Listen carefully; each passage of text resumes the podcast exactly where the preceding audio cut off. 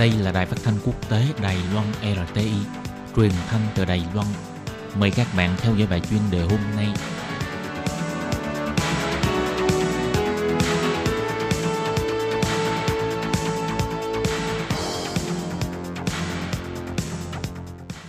Minh Hà xin kính chào quý vị và các bạn. Hôm nay trong 5 phút chuyên đề, một quý vị theo dõi bài viết nói chuyện Cục Du lịch Đài Loan chính thức thành lập văn phòng làm việc tại thành phố Hồ Chí Minh, tăng cường quảng bá du lịch tại Việt Nam, Lào và Campuchia.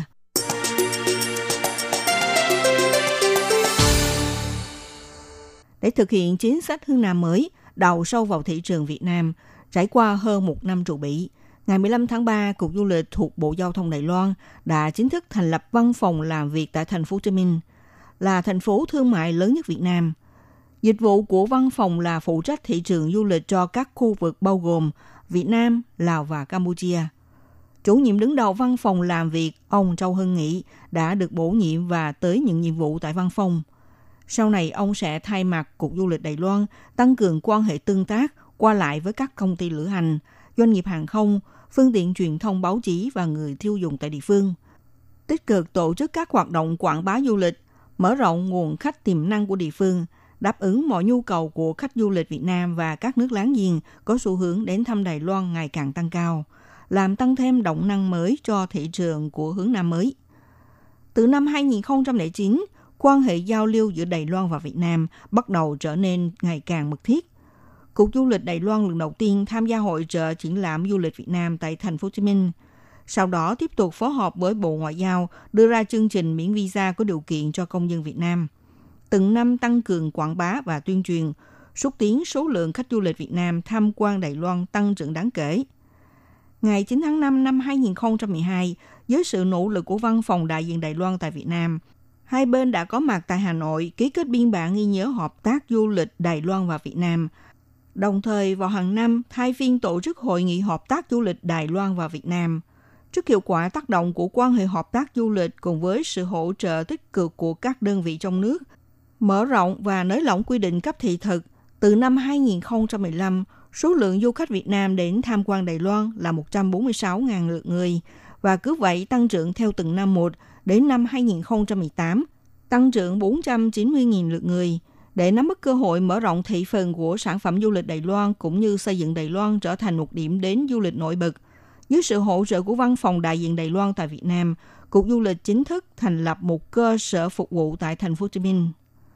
Ông Châu Hưng Nghị, chủ nhiệm văn phòng làm việc của Cục Du lịch tại thành phố Hồ Chí Minh,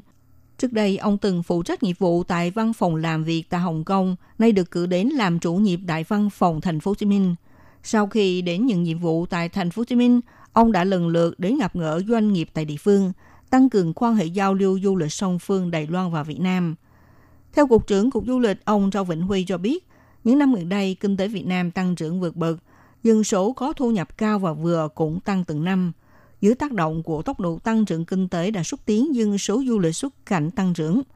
Vì vậy, cho thấy xu hướng khách du lịch Việt Nam đi du lịch nước ngoài là một thị trường phát triển tiềm năng rất đáng được coi trọng Ông Trong Mông chủ nhiệm Châu Hưng Nghị sẽ dốc toàn lực xúc tiến thị trường du lịch Việt Nam tăng trưởng.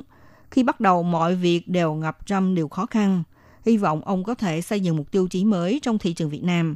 Đồng thời yêu cầu chủ nhiệm Châu Hưng Nghị hãy nhanh chóng thúc đẩy chương trình chứng nhận tour du lịch Đài Loan có chất lượng hiện đang áp dụng tại Thái Lan đạt hiệu quả vô cùng thành công, có thể quảng bá mạnh tại Việt Nam. Trong điều kiện kim cả chất và lượng thúc đẩy ngành du lịch Đài Loan tăng trưởng ổn định,